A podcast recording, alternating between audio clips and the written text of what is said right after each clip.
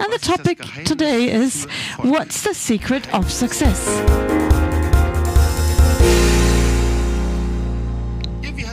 Somehow I was thinking about this because we had the March of the Nations, and the March of the Nations, without doubt, truly was blessed.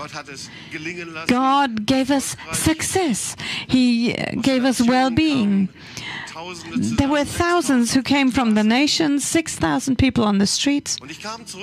And I returned from the March of the Nations and I said, Lord, it was just you. There was nothing that we or I or Charlotte and I could somehow be proud of and boast about. It was just God, but it was successful. And I had to think about it, how we've experienced things like this many times. You know, big events that we had to walk in faith and they could have gone wrong, but God placed his hand on them. I had to look back to the event a long, long time ago where we walked through Poland, Belarus, right into Russia when we had the prayer expedition in 93. It was a huge thing.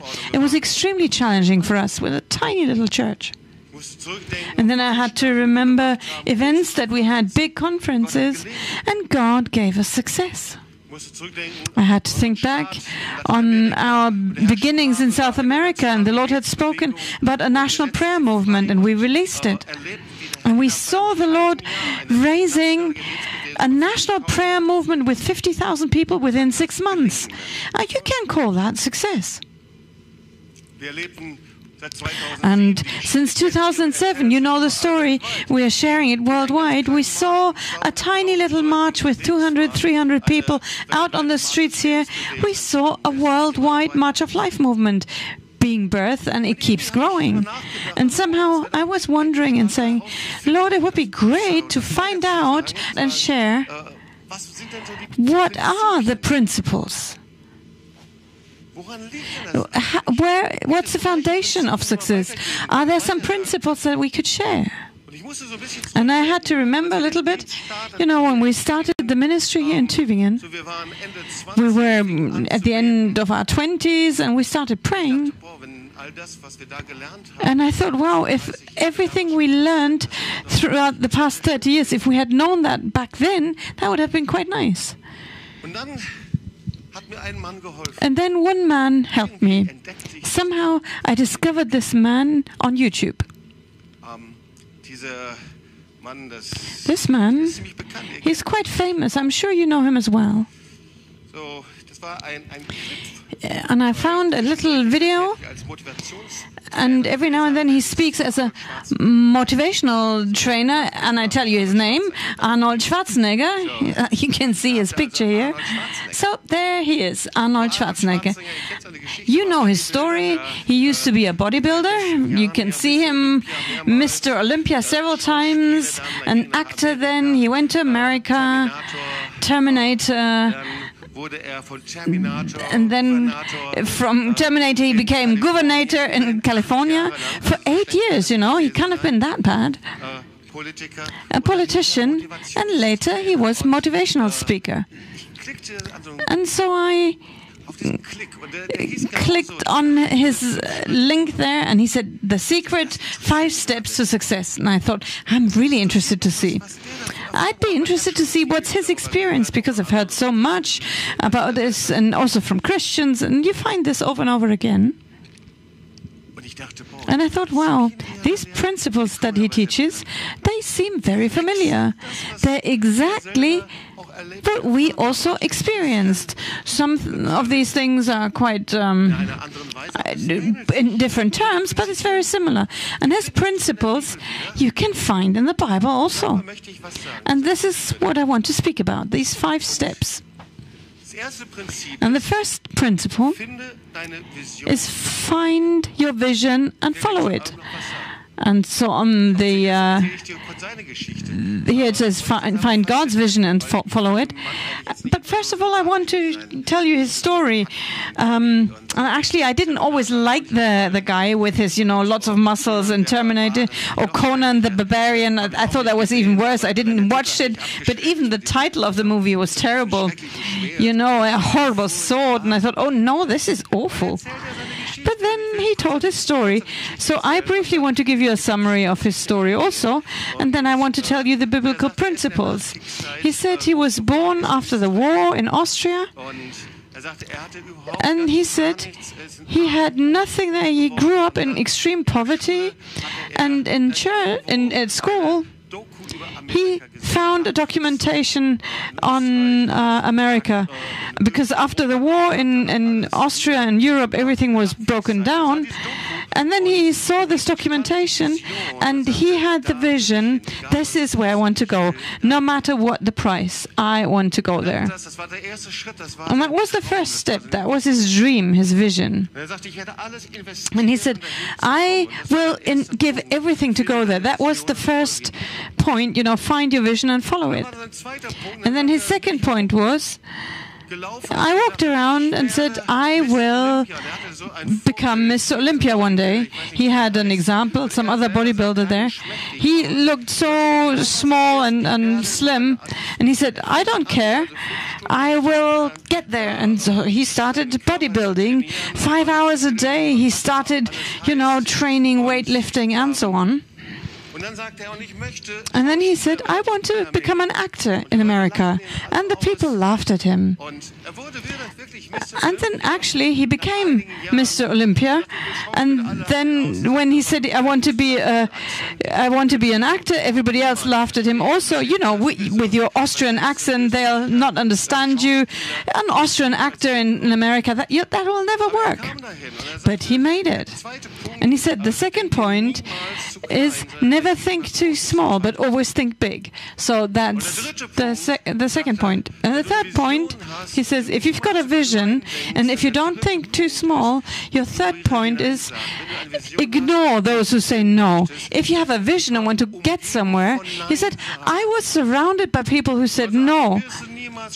Who said, You'll never make it, you'll never become an actor, you'll never get to America. But he said, It did happen. And then the next point is, but if you have all those points and if you are not willing to work hard, nothing will happen.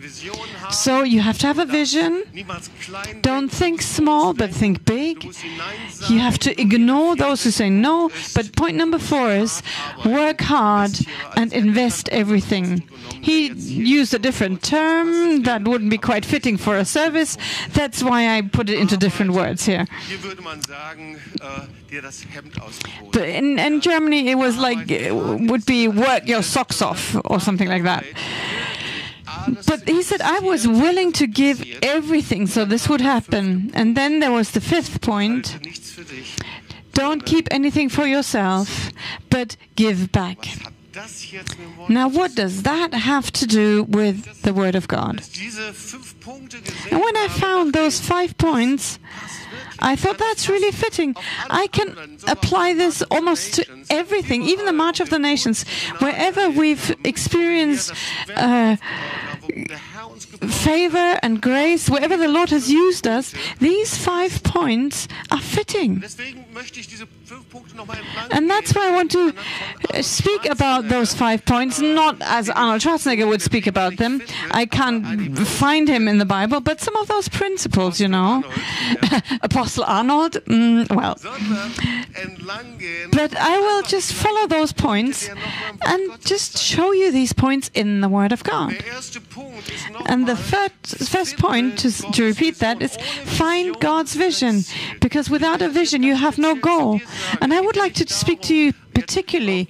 This is not about preparing events, but every one of us has reached some point where they can say, How will I reach my goal? You have goals in your life, I hope so. You've got a vision for your life, you've got a desire to be successful, you've got the desire for God to bless you, to be successful in what you do. Everyone, for everyone, it might look different. But that's why these biblical principles fit so well. And the requirement, the prerequisite for your success, for favor and blessing, success, is first find God's vision and follow it. Without vision, there is no goal. And vision is not just something You know, a dream maybe that you would want to fulfill, but it is something very, very real. The Word of God speaks about a vision that always speaks with a living word, a rhema word of God to you, a word that is planted in us, a word that needs to be birthed. And so, God's vision is planted by His word, and the best example is Abraham. So Genesis 12 verse 2 that we know so well, eh, the Lord spoke to Abraham, I will make you a great nation, I will bless you, and I will make your name great, and you shall be a blessing. The problem was Abraham wasn't able to have children, Abraham and Sarah. And so there was a great vision, wonderful word, but it contradicted any and every reality they had. And that's the second point. When the Lord plants something in your life with His word, a dream, a vision, His Rhema word, that is more powerful than all circumstances. And you have to know that all circumstances will arise against you with everything, and you will encounter all impossibilities. The same thing happened to Abraham and Sarah. And we can read that in Genesis 15. And the Lord encounters Abraham and meets him. He says, Do not be afraid, Abraham. I am your shield, your very great reward. The Lord always says, I am your reward. The, the, success of God only comes when we receive His reward. He is our reward. If we try to get our own reward, it will fail, but He is our reward.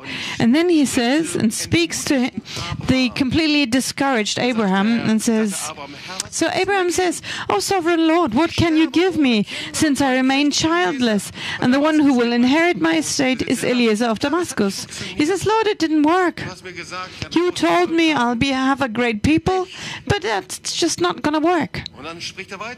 And then he continues to say, You have not given me any children, and so a servant in my household will be my heir. And then the Lord spoke to him. So he has reached his point zero, you know there was there was God's word, uh, but he was at ground zero. The, nothing worked. Even though God spoke, nothing works. If that's in your life, you can know that God will fulfill his word. And then it continues here. The Lord spoke to him. He will not be your heir, but a son coming from your own body will be your heir. And he took him outside. And my friends, I love this word. This is something I received even before I became a believer. He took him outside, out of the tent, and he saw all the stars. So there was no uh, lunar eclipse. There was no orange Mars anywhere. It was everything was very normal. So he looked at the stars and said, Look at the heavens and count the stars if indeed you can. And he started counting one, two, three, four, five. And I remember the first message I ever heard was a message by Yonggi Cho. He was a pastor of the largest church in the world, and it was one of the main words about vision that he had. And I still remember how this message was preached over and over again. Volkhard Spitzer, he preached it. He was part of the Jesus People movement in Germany, and he described the, the stars changing into little heads, and they called out, Father Abraham, Father Abraham, here I am. And so he saw all those offspring in the, in the heavens. And then he said to him, And look at the sand, all the grains of sand. And all the sands of grain changed into an incountable amount, amount of heirs and offspring. He says, So numerous shall your offspring be. And then it says, Abraham believed the Lord and he credited to him as righteousness. So he believed the Lord for what he had said. You know, a vision and God's word to you, the plan of God for your life, only comes to pass when you take hold of it in faith.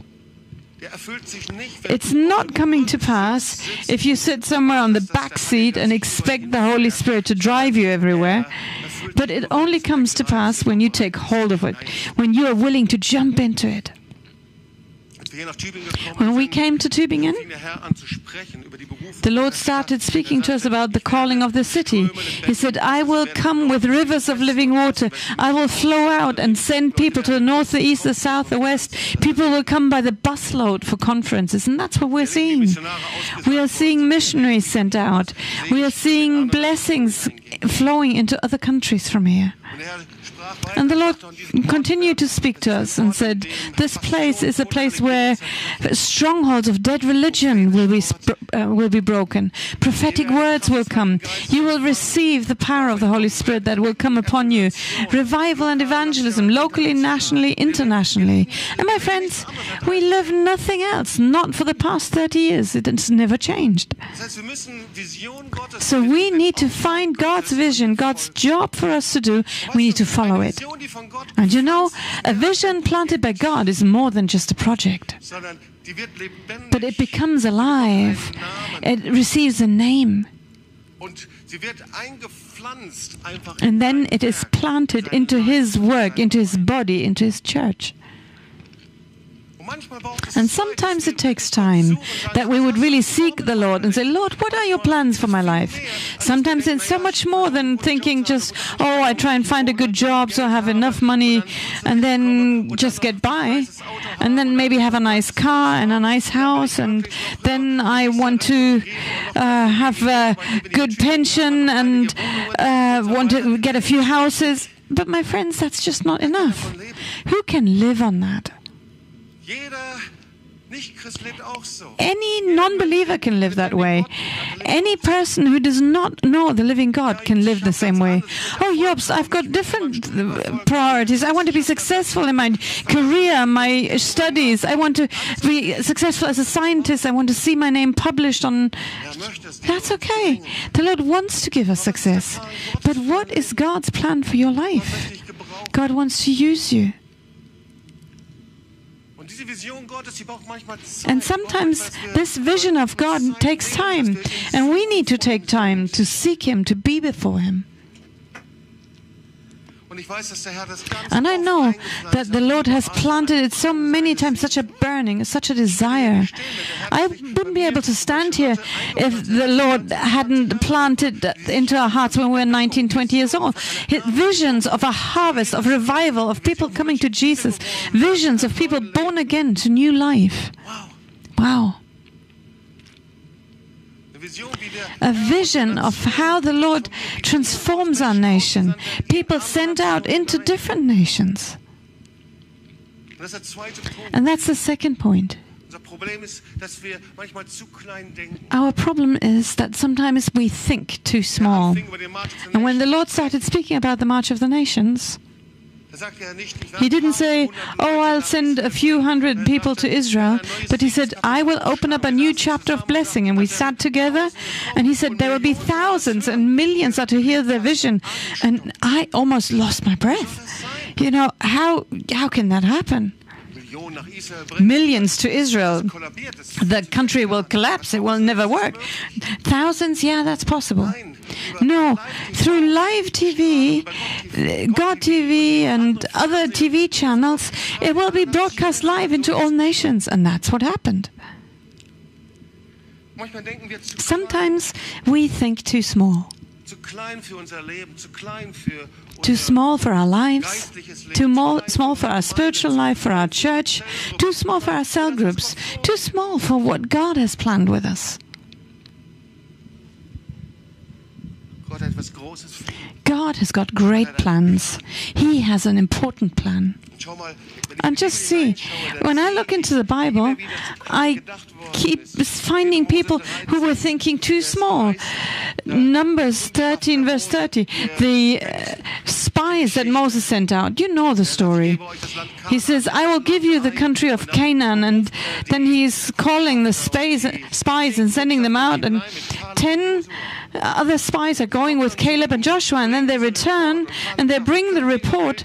And Caleb says, We can overcome them. But the other says, No, we can't.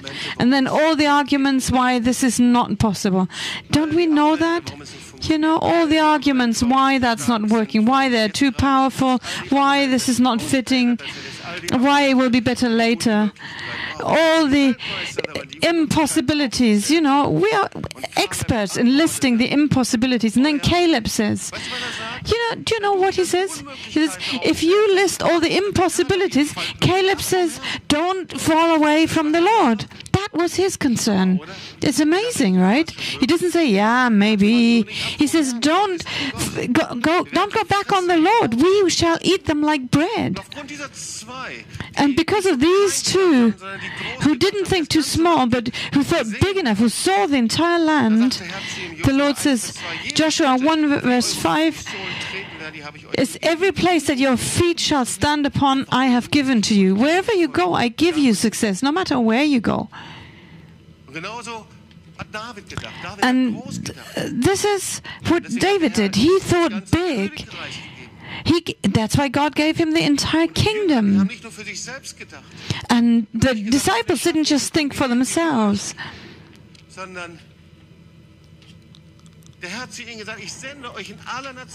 And the Lord said, I will send you to all these nations. You shall take the gospel to all these nations. Psalm 2, verse 8.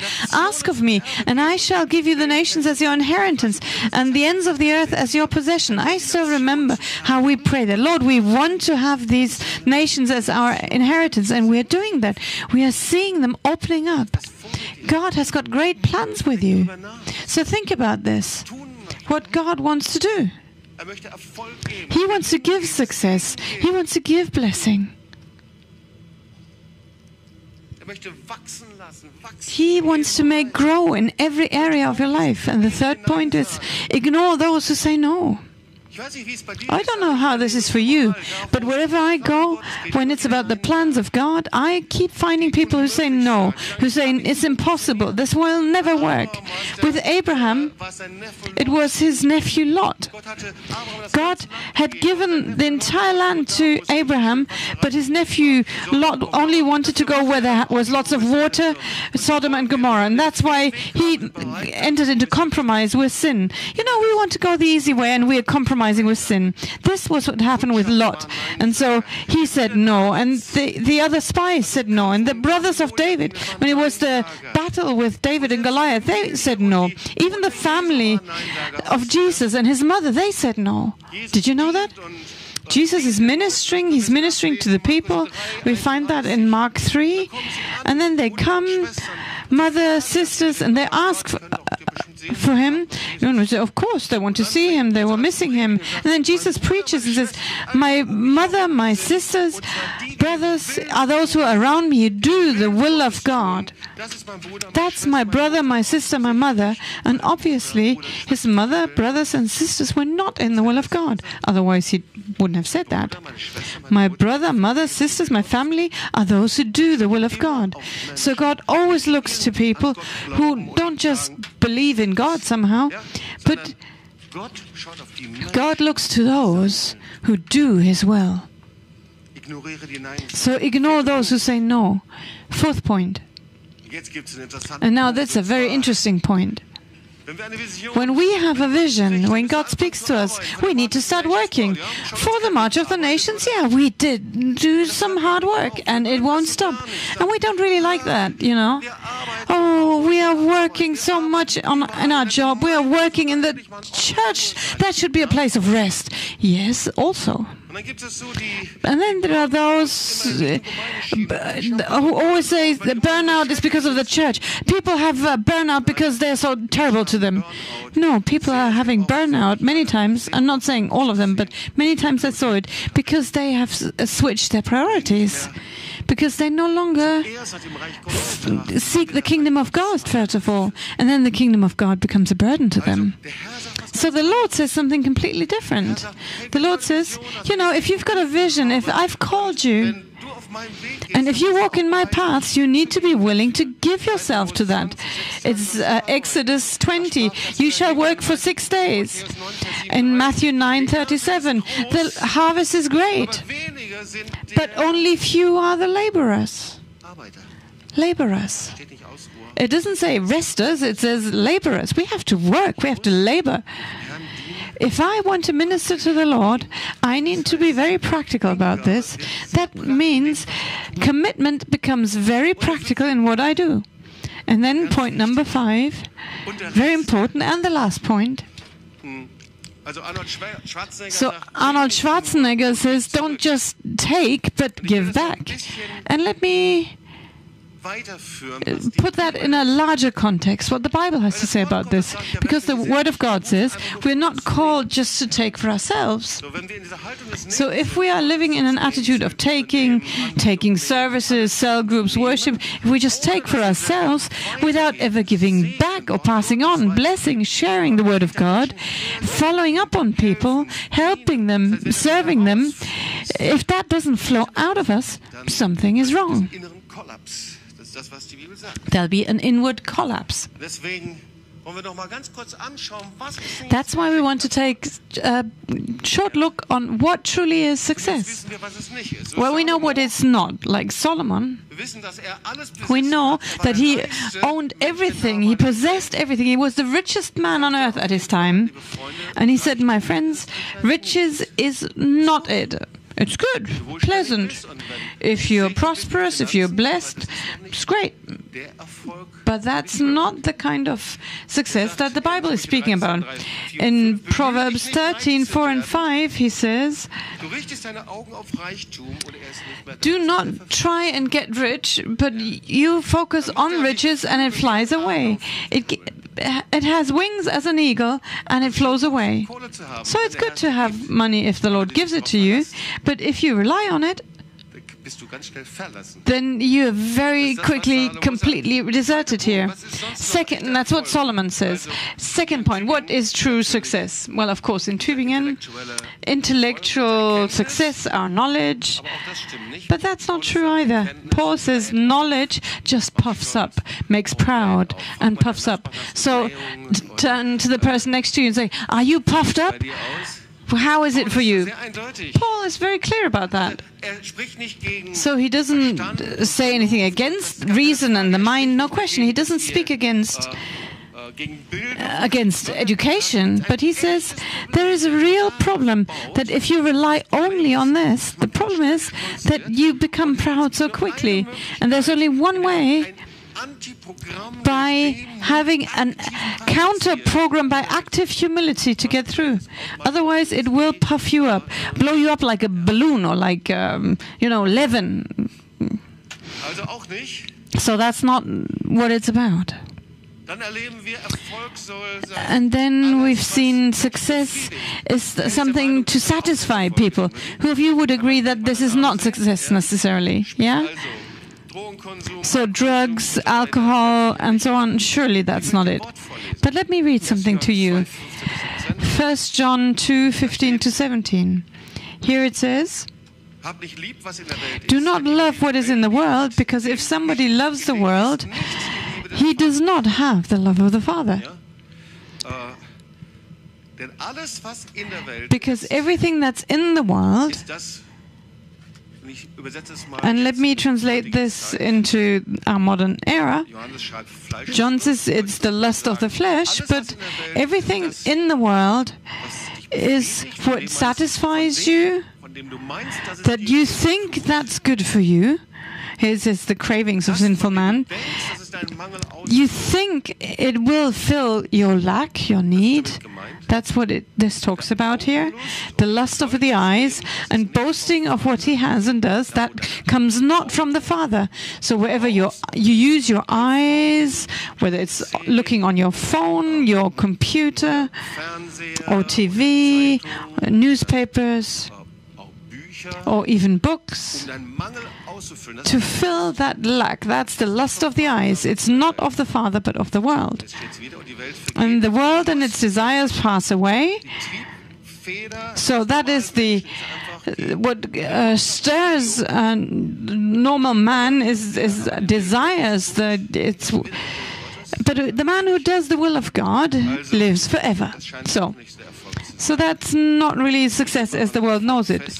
And many think that success is tied to power, authority, status. once I have that position, maybe even in the church, position in the city, position in my company, position somewhere, but that's not the measure for success either. Let me give you another Bible passage. ganz interessant. Und Very interesting. Mutter der Söhne des Is the mother of the sons of Zebedee. So, of course, mothers always want the best for their children. Sure, everybody knows that. And so the mother of the sons of Zebedee, but she was so wrong. She went to Jesus and she tried to persuade him and say, Listen, Jesus, when my sons are with you in heaven, and so she tries to uh, be a protege to her um, sons. She says, Give them to sit at your right and your left. She wanted to uh, secure a ticket for them, to for them to be in heaven, close to him, and to be able to reign with him. To be so. This mother was really clever. Da steht aber, aber But then it says, But Jesus replied and said, You do not know what you ask. Er So he explains to them that this position is only for those that he has prepared for this. And so that's the question. And this actually will take me to the end of my message. Of course, there is this position to sit at his right and left, true. A position given by Jesus. So let's take it away from, from the throne of God. It truly is in the Bible. There is success, honor. God honors someone and lifts them up, and He wants that for each one of us. No matter where we are from, uh, which nation, whatever. But the question is, how does He do that? kommen wir zum entscheidenden And that gives takes us to the important key of success. This gives us the key to success. So first we had the five points. Sage, wenn du sie ernst nimmst, And I take, tell you, when you're serious about them, pray about them, seek God, there will be powerful things that happen in your lives. And now it's the important key. It's the same passage, Matthew 20, verse 21 and 22. geht's ab Vers 25 And then we continue with 25, verse 25. Let me read that to you. So this still is about the position. So the mother of Zebedee's sons wanted to give their sons the position. Jesus said it's not possible, but he said, with me in the kingdom of God is completely different. And so he says, Jesus called them together. So it was so important that he said, hey, hang on, hang on. Let's all come together. Let me explain this to you. He says, You know that the rulers of the Gentiles lord it over them, and their high officials exercise authority over them. So he says, You know how success. Is lived in the world. Das ist das, was er. So that's what he says here. eine Position hat, Those who have a position, normal in der Welt, der nutzt very normal in the world, exploits it for himself. ja. Wer eben das Geld Those who have the money, the position, those who have the say, hat, das ist in der Welt. that's how it happens in the world. But he says, not so with you. Er, jetzt gebe ich euch He says, instead, I give you a key. The kingdom of God is very different. I want you to be successful and blessed. I want you to make you prosperous. I want to bless you in every area, but it works differently. He says, instead, whoever wants to become great among you must be your servant. And all of a sudden, he contradicts all worldly, uh, secular concepts. And this is where he would also stand before Arnold Schwarzenegger and say, My dear Arnold, that's something you've missed. Wer groß sein will, der Whoever wants to be dienen und wir great must be your servant. And maybe we can stand with Arnold there and say, Wow, Das ist der Schlüssel. if that's the key. Hier geht's weiter. Und wer And then he says, Whoever wants to be first must be your slave. Äh, Also, das ist ein So that's really a hard word, right? A uh, di- diakos, a servant, a slave, someone who submits. Und sagt, denn das And then he says, that is the nature of Jesus. Just as the Son of Man did not come to be served, es sich gut gehen zu lassen, to be well off, nur aufnehmen und to simply just receive and take for himself. Jesus ist ja unser Vorbild. Jesus is our example, right? He says he came to serve and to give his life as a ransom for many. So many would be liberated from the evil one. So that's his concept. The Bible says yes to success, to prosperity, to, to success and honor. I want to give you everything. Nobody is excluded. It's not just for some. He says, but the greatest must be your servant. Whoever wants to be greatest must start serving. This is the only way how darkness can be broken. It's a completely different spirit. There was a book by Christoph Hesselwood, I think, is The Way Up Goes Down. Den Armen. So Jesus ministered to the poor. He followed the needy ones. He poured out his life. He washed his disciples' feet. He gave himself, even in the smallest things. He didn't wait just for the big concepts or ideas or the great titles, uh, assistant director and what's it. But he started serving in little things and he saw what was necessary and he did it. So the world speaks about, they have recognized this concept. Even Arnold Schwarzenegger has. And he says, you know, in his motivational training, he says, we need to give back of what we have. Whether it's Bill Gates, Steffi Graf, or Karl-Heinz Böhm, many of you might not know him anymore, but you know, but you have received everything with Jesus already, right? Redemption, salvation, healing, all fullness is in Him.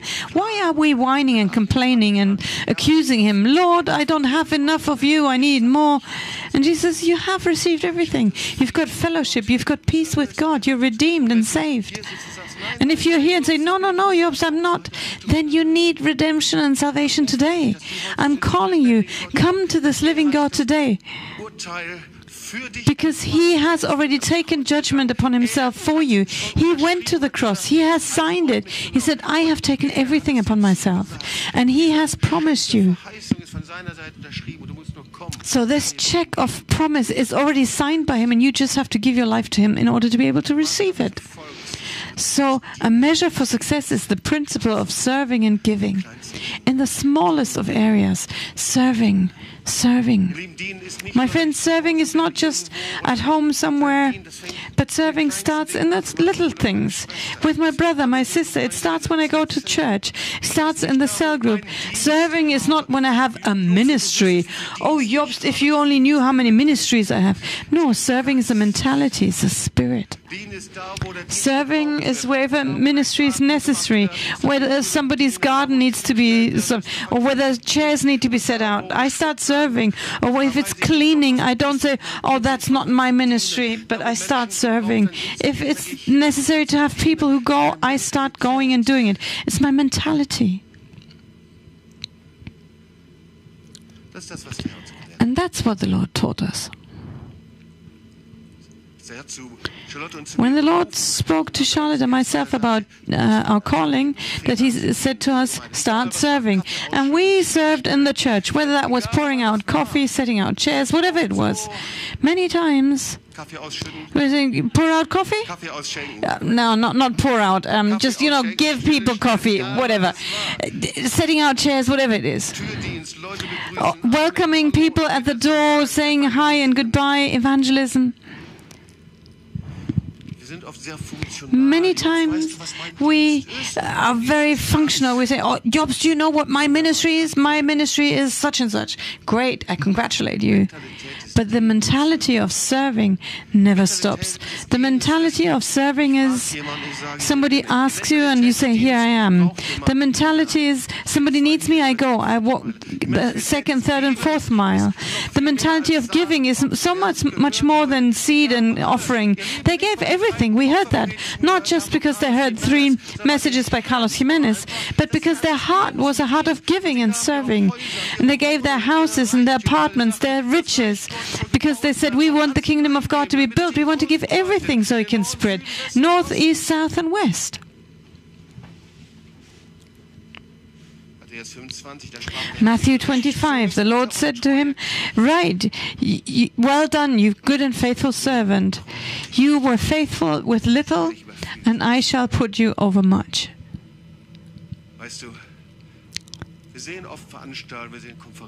You know, so many times we go to events, big conference, we have the March of the Nations. But all of this is only the, Treue im Kleinen, Treue im Kleinen. the summary of faithful in little things faithfulness in prayer, faithfulness in reading uh, the Bible, faithfulness in going, faithfulness, faithfulness. So the wrong principle is the principle of taking and receiving. Yes, of course we can receive healing, restoration. We can expect Jesus to do great things. But the good news is not just that you Krankenhaus, deine Zellgruppe, have to enter into a hospital of your cell group for 10 years, but you can start serving the Lord immediately. And while you go, the Lord will heal you and restore you. While you give testimony, while you do things, you make your life available. das ist der Schlüssel des Erfolgs. That's the key of success.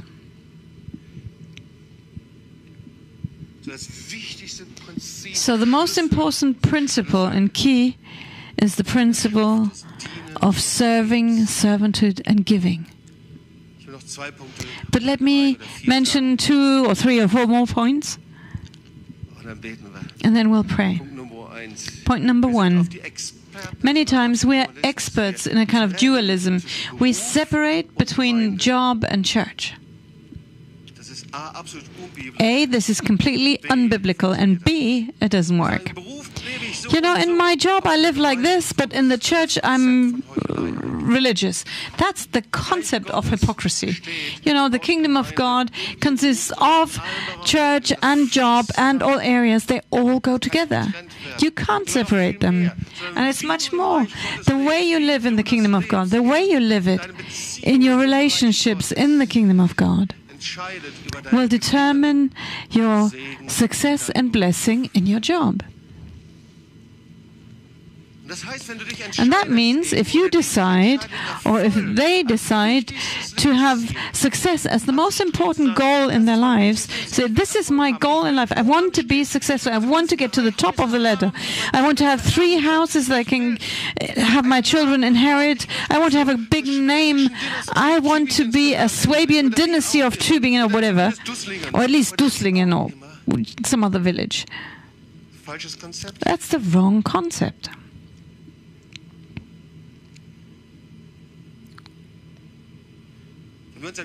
Now, if we decide to have success as the most important goal in our lives and no longer what the Word of God says, what God wants, we will be driven. And this actually gets me to the point where I want to pray. So many times we are like driven. And we know all of this, but we are like driven. And if somebody comes here to Swabia, maybe all over Germany, but maybe Swabia is a bit particular here, our friends from other nations, or maybe other regions they are they are a bit shocked you know why are they so driven as if they all were constantly running in fourth gear and that's how they drive as well you know.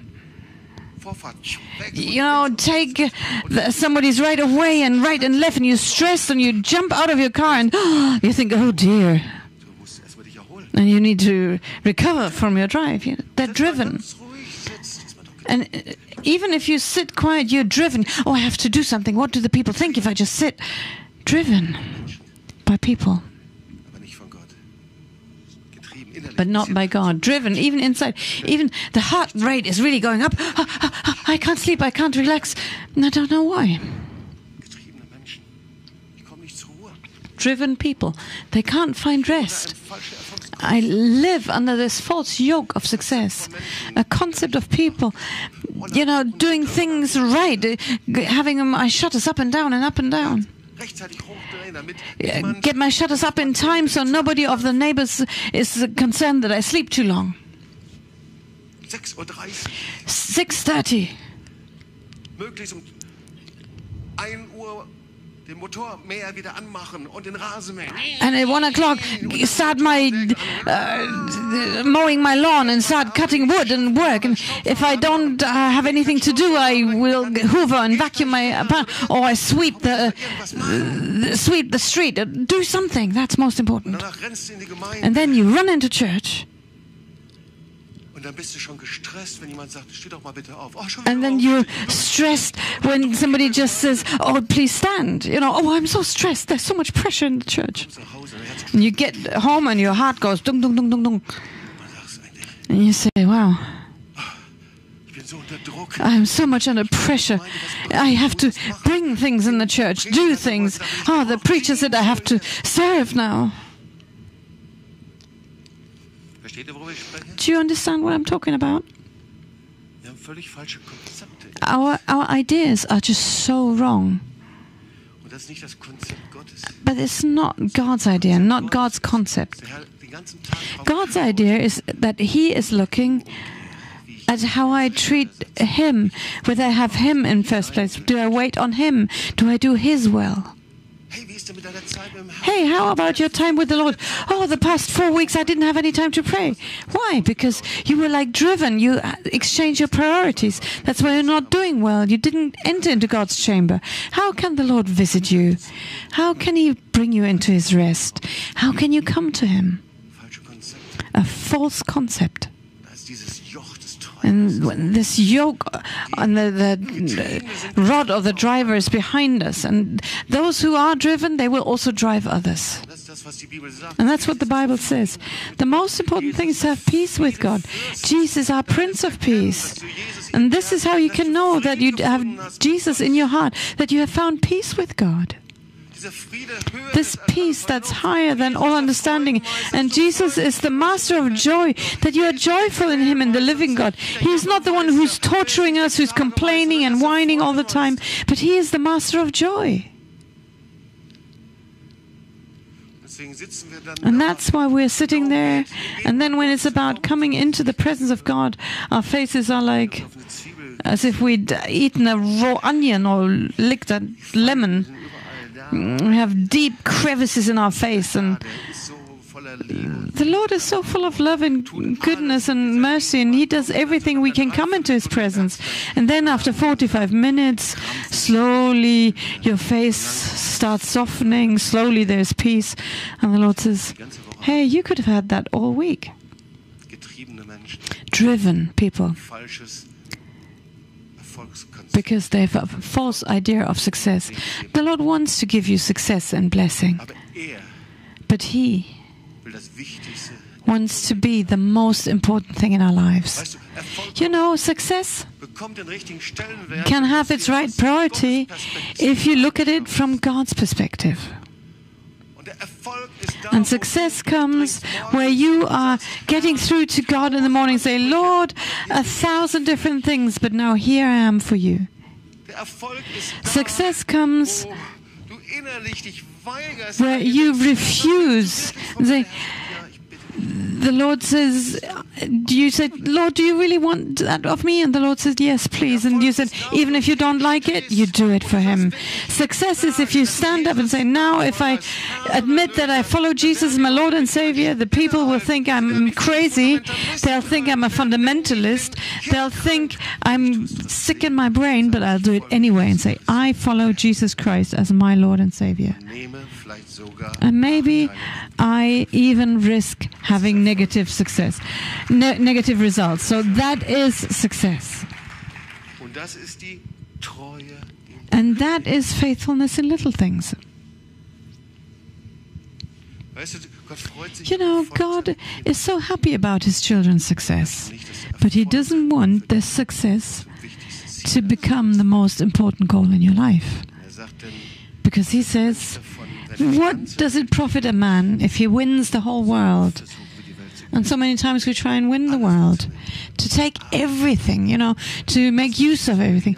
What does it profit a man if we win the whole world, if we are the most successful of people? Yes, God does want us to be successful, but what does it profit us if this is our goal and we are like the rich farmer at the end of our lives? We say, Now I have worked my whole life, I've got a full bank account, and now my soul rests well and enjoy. Now I'll go on a big cruise, I'll do all these wonderful things. And of course, you can do that. Gott muss an erster Stelle stehen. But God needs to be first. Otherwise, we become like those rich farmers, and suddenly the Lord stands before us and says, I will demand your soul of you today if he is not in first place. Weißt du, die Perspektive And you know, Gottes ist die God's perspective is the perspective of eternity. Und so ist das. And this is how it is. Success comes, aber Erfolge müssen nicht unbedingt bleiben, oder? but success doesn't stay necessarily. Aber mein Leben hängt nicht, But my life is not determined by what I do. mein Leben hängt nicht davon ab, My life cool March of the Nation. is not Mein Leben hängt depending on whether we had a great March of Life or whether I've got a good, well filled bank account. My life does not depend sondern mein Leben on these things, but my life depends vom lebendigen Gott. On the fact that I'm loved by the living God. And that's my prayer for you. Lord, I don't want to be among those who are driven, but I want to be among those who are with you, who say, Lord, whatever I do, I do it because of love to you, whether it's little things or big things, but just for my love for you. And shall we pray together? I believe that the Lord wants to take away this yoke of success over people. You've been taught like this in your family. You've been formed by pressure, things we need to do. Please understand me right, yeah? You, are to be successful. We want to be blessed, but the priorities need to be right. We mustn't be driven by it. So let's all stand and let's pray together.